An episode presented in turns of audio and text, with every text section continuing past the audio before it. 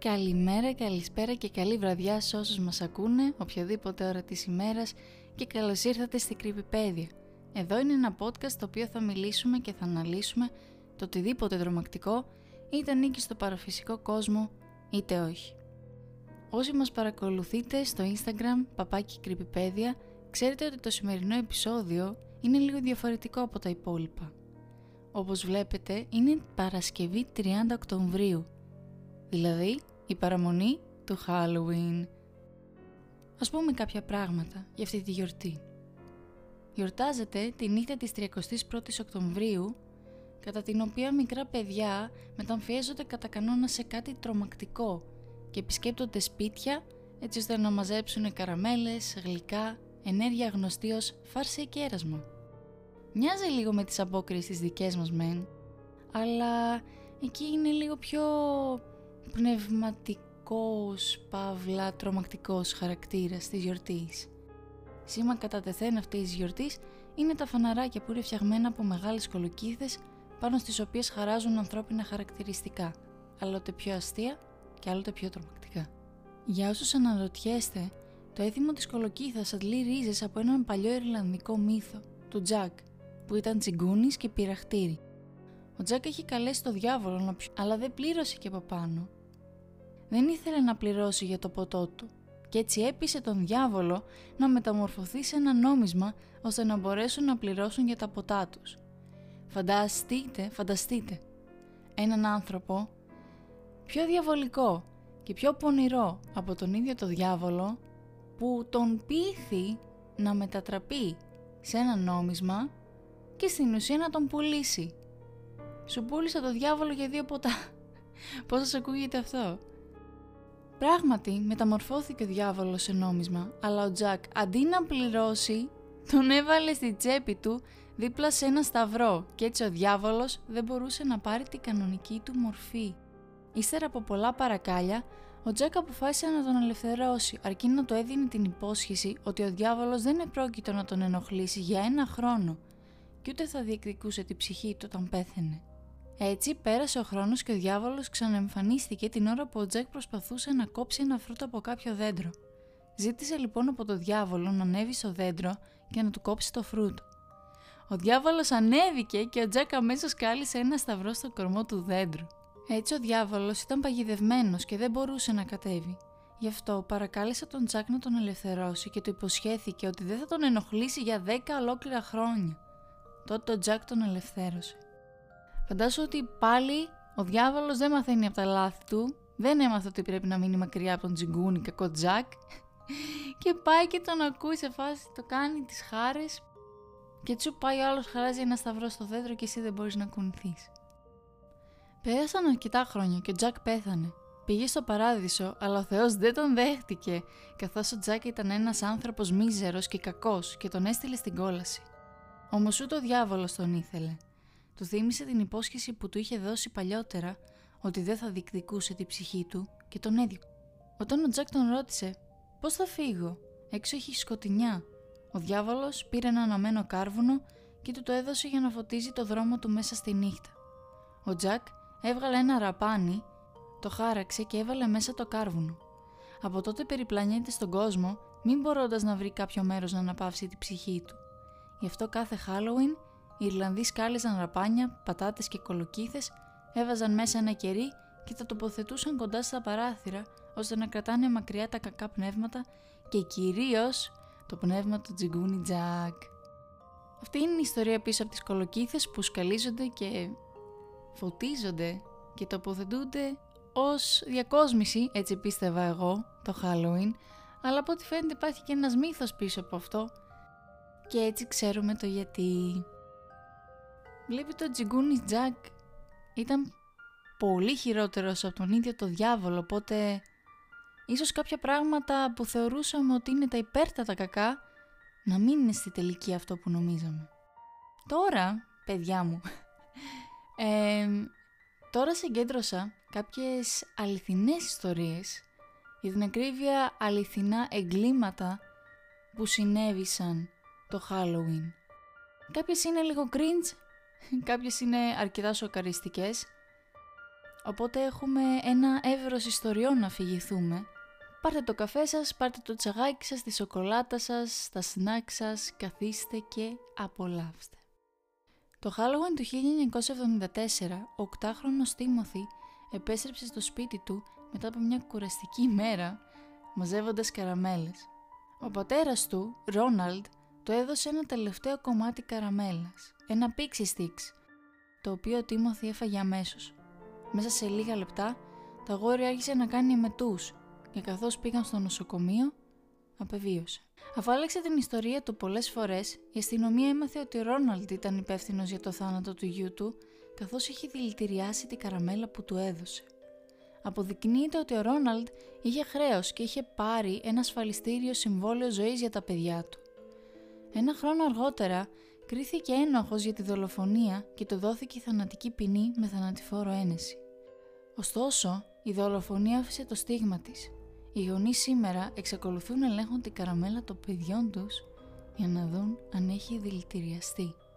Πόσο ανήθικα συχαμερό σας ακούγεται αυτή η δολοφονία; Γιατί είναι ένα πολύ κραυγαλαίο παράδειγμα του ότι δεν είναι σαν τις ταινίες που κάποιος άγνωστος σε κυνηγάει για να σε σκοτώσει, αλλά είναι κάποιος κοντινός σου και στην προκειμένη περίπτωση είναι ο γονιός σου, είναι ο κηδεμόνας σου, αυτός που υποτίθεται σε προστατεύει από το κακό και είναι ο ίδιος η πηγή του κακού. Και ναι, είχε χρέη, αλλά αυτό δεν δικαιολογεί σε καμία απολύτως περίπτωση το γεγονός ότι σκότωσε τον γιο του για να πάρει τα χρήματα από το ασφαλιστήριο ζωής του.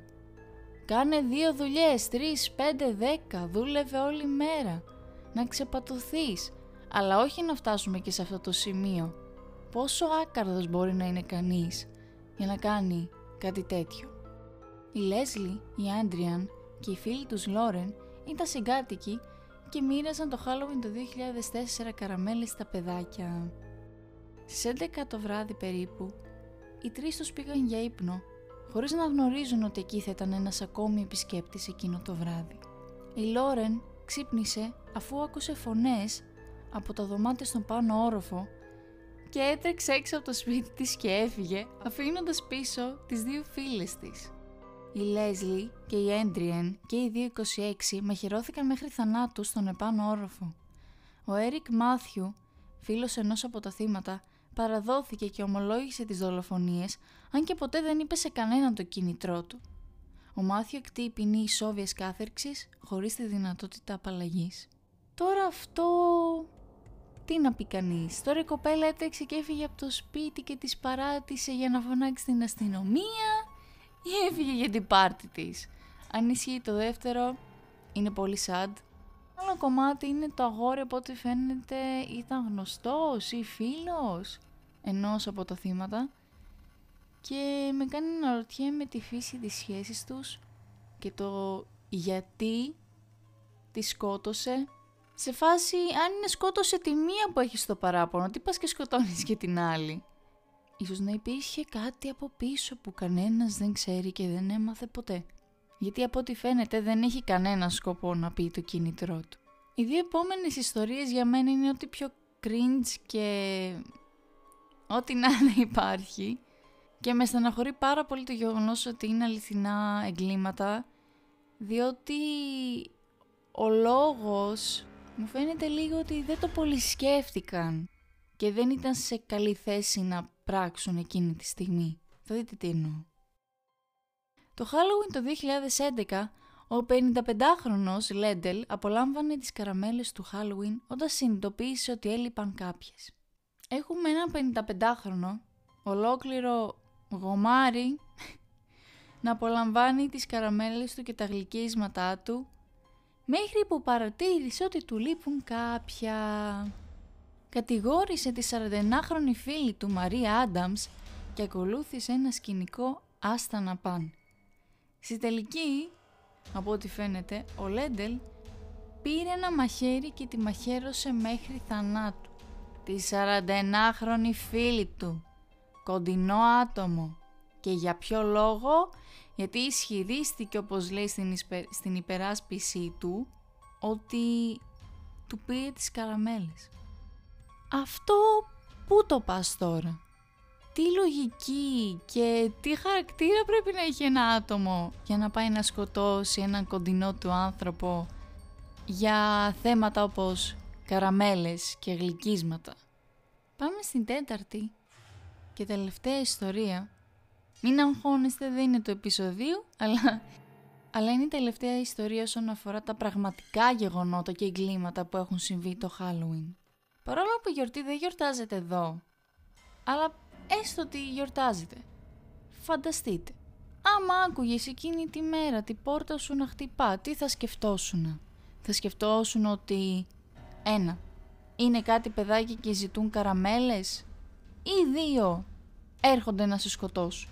Ελπίζω οι περισσότεροι να είπατε το ένα, αλλά ο φίλος μας ο Πάτρικ από εδώ δεν είναι σαν τους άλλους. Το Halloween του 2008 στη Νέα Καρολίνα, ο Πάτρικ άκουσε χτυπήματα στη πόρτα. Επειδή ήταν καταδικασμένος έμπορος ναρκωτικών, πίστευε ότι το χτύπημα προήλθε από αντίπαλα μέλη συμμορίας. Έτσι, έβγαλε το πλήρες αυτόματο AK-47 και έριξε τουλάχιστον 29 σφαίρες μέσω της πόρτας. Ο 12χρονος Δαρίσο χτυπήθηκε 11 φορές και πέθανε. Ο πατέρας και ο μικρότερος αδελφός του χτυπήθηκαν επίσης από σφαίρες, αλλά επέζησαν. Ο Πάτρικ έλαβε ποινή 30 ετών για τη δολοφονία. Φίλε, κάτσε, κοίτα το ματάκι, κάτσε, πάνε στη σοφίτα και κοίτα κάτω, δεν ξέρω τι θα κάνεις, πάρε κάμερα, κάνε κάτι. Δεν γίνεται να σκοτώνεις αθώα άτομα. Οκ, θα πω ότι δεν έχω ζήσει αυτό το πράγμα, το να σε κυνηγάει μια συμμορία. Αλλά μπορώ να καταλάβω ότι φοβάται και ότι δεν θέλει να εμφανιστεί. Αλλά από την άλλη, δεν μπορείς τόσο απερίσκεπτα να παίρνεις το όπλο σου και να ρίχνεις χωρίς να ξέρεις καν τι είναι πίσω από την πόρτα. Η επόμενη ιστορία ίσως να σας εκπλήξει λίγο. ε, όσοι έχετε ακούσει το προηγούμενο επεισόδιο, ξέρετε ότι είναι ιστορίες από το Reddit. Και πιο συγκεκριμένα έχει να κάνει με κανόνες. Και μαντέψτε, αυτή η ιστορία που θα σας διηγηθώ είναι μία από αυτές. Ειλικρινά, δεν το έκανε επίτηδες, οκ; Αλλά αλήθεια το βρήκα πολύ τυχαία και δεν θα μπορούσα να μην βάλω αυτή την ιστορία γιατί ταιριάζει τόσο ωραία. Γιατί έχει να κάνει με 9 κανόνες για τη δουλειά του νυχτοφύλακα σε νεκροταφείο τη βραδιά του Halloween. Μία από τις ιστορίες που διηγήθηκα στο προηγούμενο επεισόδιο έχει να κάνει με κανόνες για βραδινή βάρδια νυχτοφύλακα σε νεκροτομείο. Αλλά αυτή τη φορά είναι σε νεκροταφείο και είναι τη νύχτα του Halloween, οπότε ταιριάζει γάντι με τη θεματική Παρόλο που το βρήκα τελευταία στιγμή, το ενσωμάτωσα κατευθείαν και είμαι έτοιμη να σας το αφηγηθώ. Προσωπικά εμένα η ιστορία μου άρεσε πάρα πολύ, γι' αυτό αν είναι καθίστε να μπαυτείτε και απολαύστε την ιστορία. Ο τίτλος όπως είπαμε λέει 9 κανόνες για την νυχτερινή βάρδια του νυχτοφύλακα το βράδυ του Halloween σε νεκροταφείο. Είσαι σίγουρος ότι έχεις απομνημονεύσει όλους τους κανόνες; Είπε το αφεντικό μου καθώς μάζευε τα πράγματά του για να πάει σπίτι. «Ναι, σίγουρα. Όλοι οι κανόνες είναι εδώ», είπα καθώς έδειξα το κεφάλι μου. Μου έδωσε ένα νεύμα και κατευθύνθηκε έξω από την πόρτα του μικρού γραφείου για να πάει σπίτι. Ήταν ο πρώτος μου μήνας ως φύλακα σε ένα νεκροταφείο, το οποίο ήταν ακριβώς δίπλα από την κατοικία μου. Ο τελευταίος μήνας ήταν βαρετός. Καθόμουν, έλεγχα τις κάμερες και έκανα γύρω στο νεκροταφείο διασφαλίζοντας ότι τίποτα δεν είναι εκτός λειτουργίας. Συναρπαστικό, σωστά. Χρειαζόμουν μια πηγή εισοδήματος και αυτή ήταν η καλύτερη δουλειά που μπορούσα να βρω. Δεν απαιτείται πραγματική εμπειρία, έλεγε το φυλάδιο. Εγώ κατάλαβα ότι ήταν απελπισμένη να βρω κάποιον γρήγορα και έτσι το εκμεταλλεύτηκα. Με πρόσληψαν κατευθείαν μέσω τηλεφώνου τη μέρα ακριβώς που βρήκα και το φυλάδιο. Ποτέ δεν έμαθα το όνομα του. Μόλις μπήκα την πρώτη μου μέρα, το αφεντικό μου δεν μου έδωσε εκπαίδευση. Δεν μου είπε τι πρέπει και τι δεν πρέπει να κάνω. Απλά μου έκανε μια προφορική λίστα με 9 κανόνες που έπρεπε να ακολουθήσω και να απομνημονεύσω πριν από το βράδυ του Halloween. Αυτοί οι κανόνες πρέπει να τηρούνται μόνο τη νύχτα του Halloween, είπε. Εάν κάνεις ακόμα και το παραμικρό λάθος, βασικά δεν θα κάνεις. Σε εμπιστεύομαι και εύχομαι να ακολουθείς τους κανόνες λέξη προς λέξη. Τον κοίταξα μπερδεμένος, γιατί ακουγόταν σαν απειλή. Παρ' όλα αυτά, έβγαλα το τηλέφωνό μου και ξεκίνησα να ηχογραφώ τους κανόνες. Μόλις τελείωσε να μου αφηγείται τους κανόνες, ήμουν μέσα στη δυσπιστία. Αυτός ο τύπος είναι τρελός. Δεν υπάρχει αμφιβολία για αυτό το πράγμα. Είναι πραγματικά θεότρελος, σκέφτηκα στον εαυτό μου. Ξέρω ότι κάθε μέρος έχει ορισμένους κανόνες που πρέπει να ακολουθηθούν. Αλλά για να υπάρχουν τέτοιοι κανόνες τόσο τρελοί μόνο για τη νύχτα του Halloween, υποθέτω ότι δεν θα ξέρεις πώς ένιωσα μέχρι να σου πω τους κανόνες που μου έδωσε, λέξη προς λέξη, ακριβώς όπως μου είπε, κατευθείαν από την ηχογράφηση. Κανόνας νούμερο 1. Τη νύχτα του Halloween φτάσε εδώ στις 8.30. Όχι νωρίτερα, όχι αργότερα. Μην περπατήσεις πέρα από τις πύλες μέχρι να φτάσει 8.30. Κανόνας νούμερο 2. Μείνε μέσα στο γραφείο μέχρι τις 9 και 4. Μην φύγεις, κράτησε τον εαυτό σου απασχολημένο, αλλά μην ελέγξεις τις κάμερες ασφαλείας κατά τη διάρκεια αυτής της περίοδου. Θα φροντίσω να τα απενεργοποιήσω όλα πριν φτάσεις εκεί, έτσι ώστε να μην υπάρχει πειρασμός να τα κοιτάξεις. Αυτός μπορεί να είναι και ένας από τους πιο σημαντικούς κανόνες. Εάν η οθόνη ανάβει από μόνη της, μην την κοιτάξεις. Εάν για κάποιο λόγο κοιτάξεις και δεις ότι αποκαλύφθηκε ο τομέας α του νεκροταφείου, πρέπει να σβήσεις τα φώτα του γραφείου και να κρυφτείς. Εάν αποκαλυφθεί η ενότητα β ή γ και το κοιτάξεις, η μόνη σου επιλογή είναι να τρέξεις. Καλή τύχη με αυτό. Για να το κάνεις πιο εύκολο για τον εαυτό σου, απλώς κάλυψε την οθόνη με ένα σακάκι κουβέρτα γιατί δεν θέλεις να δεις τι συμβαίνει εδώ το βράδυ του Halloween. Κανόνας νούμερο 3. Μόλις πάει 9 και 4, έχεις 30 δευτερόλεπτα για να βγεις από το γραφείο. Άσε την πόρτα ξεκλείδωτη. Είναι πολύ πιθανό να περάσεις από μια φύσικα ψηλή φιγούρα χωρίς χαρακτηριστικά προσώπου. Αυτό δεν είναι κοστούμι αποκριών και πρέπει να του πεις καλησπέρα και να το κοιτάξεις ακριβώς εκεί όπου θα ήταν τα μάτια του. Εάν δεν ανταποκριθεί, συνέχισε το δρόμο για περιπολία στο νεκροταφείο. Αν όμως πει το οτιδήποτε, πρέπει να σταθείς εντελώ ακίνητος. Μπορεί να περπατήσει γύρω σου, αλλά αν μείνεις ακίνητος μέχρι να τελειώσει, θα πρέπει να φύγει χωρίς πρόβλημα. Κανόνας νούμερο 4. Θα προχωρήσεις στο τομέα Α. Μόλις επιθεωρήσεις τον τομέα Α, θα συνειδητοποιήσεις ότι τα φόπλακα με τίτλο James Hackney ξεθάφτηκε εντελώς. Αυτό δεν είναι ασυνήθιστο. Συνέχισε να περπατάς στο τομέα Β και μην κοιτάξεις πίσω. Κανόνας νούμερο 5. Μόλις διασχίσεις τη γέφυρα από το τομέα Α στο Β, θα παρατηρήσεις περίπου 12 σκιώδεις μορφές που στέκονται σε ένα κύκλο γύρω από μια μεγάλη βελανιδιά στα αριστερά της γέφυρα. Σε παρακαλώ, άκουσε προσεκτικά τι πρόκειται να πω. Πρέπει να βρεις τη φιγούρα που φοράει το μαύρο καπέλο. Θα περπατήσεις από πίσω του και θα ρωτήσεις «Είμαι ασφαλής» Εάν ακούς μια φωνή από το κεφάλι σου να λέει «Συνέχισε», τότε μπορείς να συνεχίσεις στο τομέα Β. Εάν δεν ακούσεις τίποτα, πρέπει να περιμένεις. Μπορείς να κοιτάξεις τον τομέα Β αυτή τη στιγμή, αλλά σου προτείνω να κρατήσεις τα μάτια σου κάτω. Εμπιστεύσουμε, δεν θα υπάρξει σωματική βλάβη αν κοιτάξεις.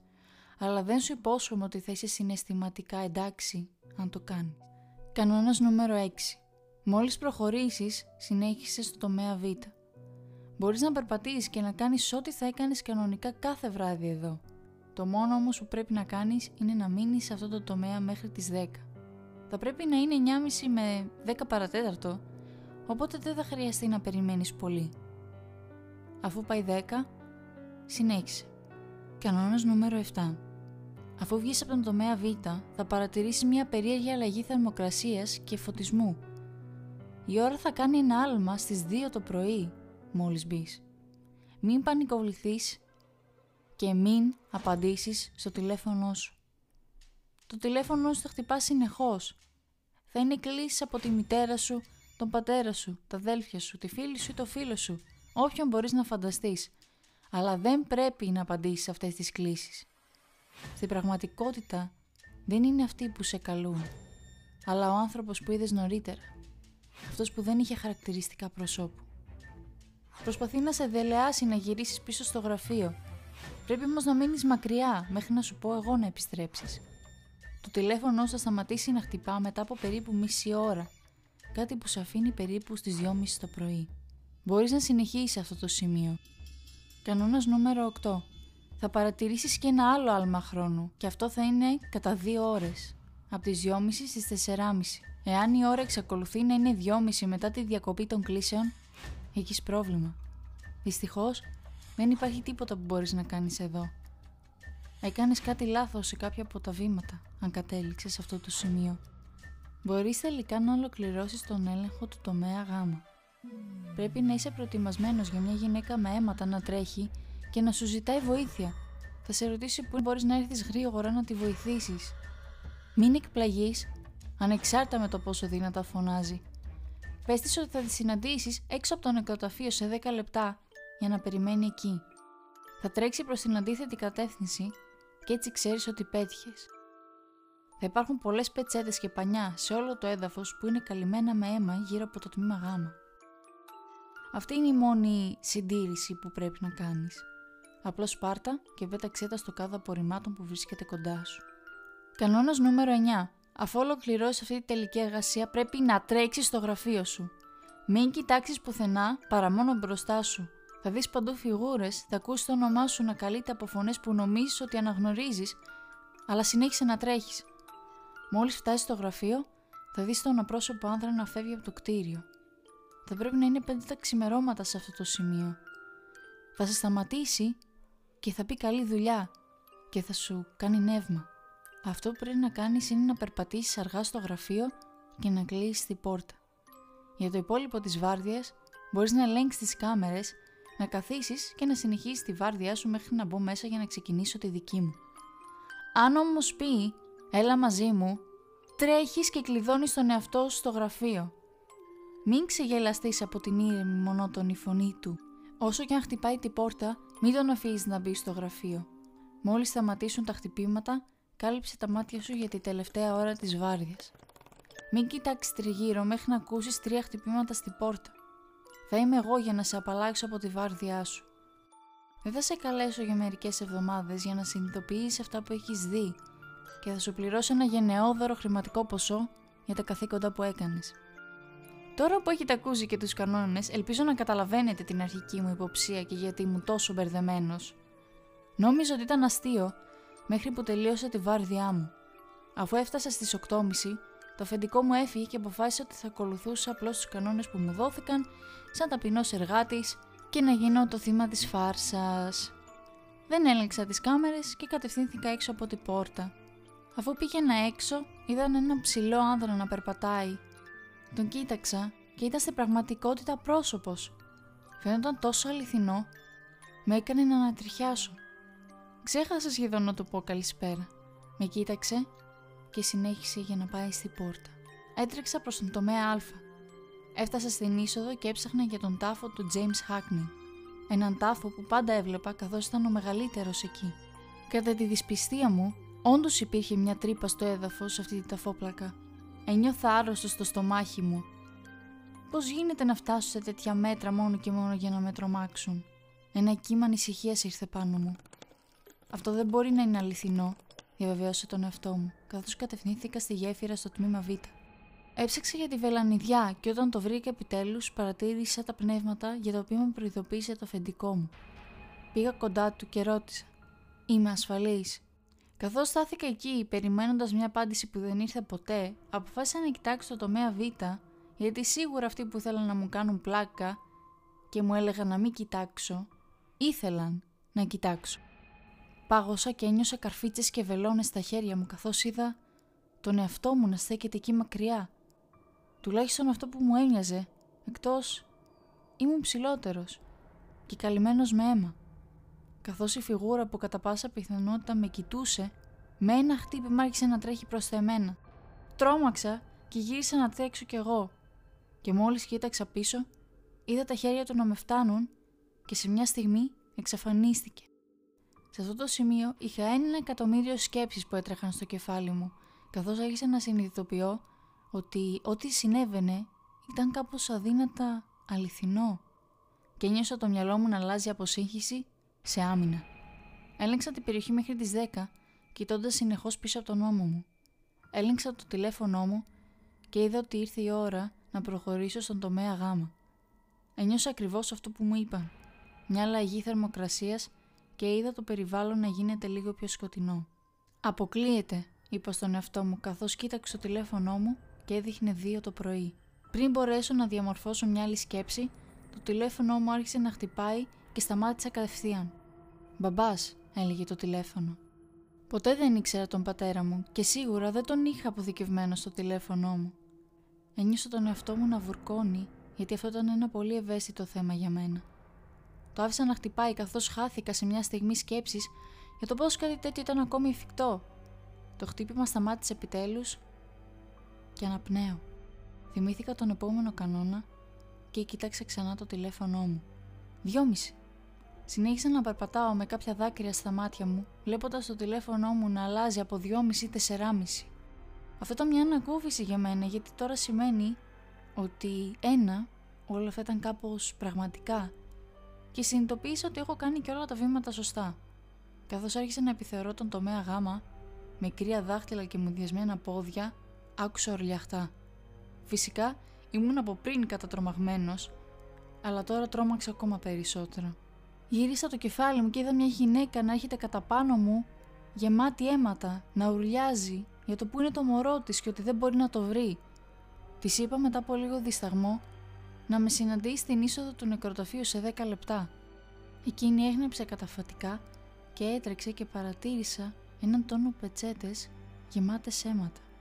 Αναστατωμένος από τις κραυγές της, πήρα αργά τις πετσέτες και τα πέταξα έξω. Μόλις το έκανα, κοίταξα γύρω μου και έτρεξα κατευθείαν πίσω στο γραφείο. Καθ' όλη τη διάρκεια που έτρεχα, δεν είδα κανέναν και δεν άκουσα τίποτα, το οποίο ήταν περίεργο, επειδή το αφεντικό μου μου είπε άλλα πράγματα. Καθώς μπαίνω στο γραφείο, ο άντρας έφευγε. Αυτή τη φορά τον κοίταξα με απόλυτο τρόμο. Καθώς γύρισε, με κοίταξε και είπε: Έλα μαζί μου. Δεν έχασα χρόνο και τον προσπέρασα και κλειδώθηκα στο γραφείο μου φωνάζοντας: Τι έκανα λάθος; Ακουγόταν τα χτυπήματα στη πόρτα και κάλυψα τον εαυτό μου με ένα σακάκι για να μην βλέπω τι γίνεται γύρω μου. Έτρεμα από φόβο όλη την ώρα μέχρι που άκουσα τρία χτυπήματα στη πόρτα. Σηκώθηκα, άνοιξα την πόρτα και φώναξα.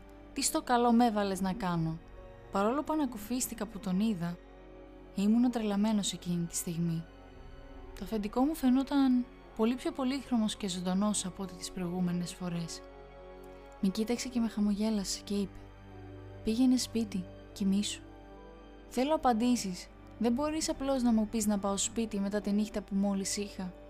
Με κοίταξε και είπε Φρόντισε το νεκροτοφείο μου. Σε ευχαριστώ γι' αυτό.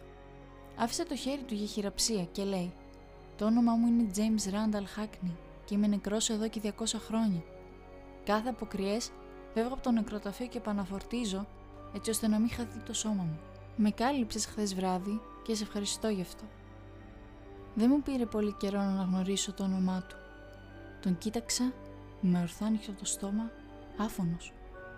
Βγήκα από αυτή την πόρτα Μάζεψα τα πράγματά μου και δεν επέστρεψα ποτέ ξανά σε αυτή την πόλη. Ουφ, παιδιά, πώς σας φάνηκε αυτή η ιστορία, ελπίζω να σας άρεσε. Εμένα προσωπικά, όχι μόνο επειδή ήταν τρομακτικό, δηλαδή είχε και από πνεύματα και από απρόσωπους άνδρες, που για κάποιο λόγο αυτός ο άνδρας στην περιγραφή τον φανταζόμουν συνέχεια ως τον Slenderman και πιο πολύ απ' όλα μου αρέσει το γεγονός ότι στο τέλος της ιστορίας από ό,τι φαίνεται, ο... όχι ο ιδιοκτήτης, αλλά ο φύλακας που προσέχει, ένας από τους φύλακες τουλάχιστον που προσέχει το νεκροταφείο, είναι ένας από τους νεκρούς. Υπάρχει μία, ένας μύθος, από ό,τι είχα διαβάσει στα comments αυτής της ιστορίας, υπάρχει ένας μύθος στην Ευρώπη ότι όταν χτίζεται ένα νεκροταφείο, ο πρώτος νεκρός που θάβεται εκεί δεν μπορεί να πάει ούτε στην κόλαση ούτε στον παράδεισο και θα μπορέσει να εξηλαιωθεί μόνο τη μέρα της Δευτέρας Παρουσίας. Και μέχρι τότε πρέπει να προστατεύει τους άλλους νεκρούς από τα κακά πνεύματα ή από κακές οντότητες τέλος πάντων και ταιριάζει πάρα πολύ ωραία με αυτή την ιστορία. Εύχομαι να σας άρεσε η ιστορία αυτή είτε αυτή που είναι από το Reddit είτε οι άλλες που ήταν πραγματικές και σοκαριστικές Αν είσαι καινούριος, καλώς ήρθες στην Κρυπηπέδια. Μπορείς να μας βρεις στο παπάκι Κρυπηπέδια στο Instagram για να ενημερώνεσαι για τη θεματική των επεισοδίων και η παρέα μας σιγά σιγά να μεγαλώνει. Σας ευχαριστώ πάρα πολύ που με ακούσατε. Σας εύχομαι καλό Σαββατοκύριακο, καλά να περνάτε, να είστε ασφαλείς πάνω απ' όλα και θα τα πούμε την επόμενη Παρασκευή σε ένα ακόμα επεισόδιο της Κρυπηπέδια.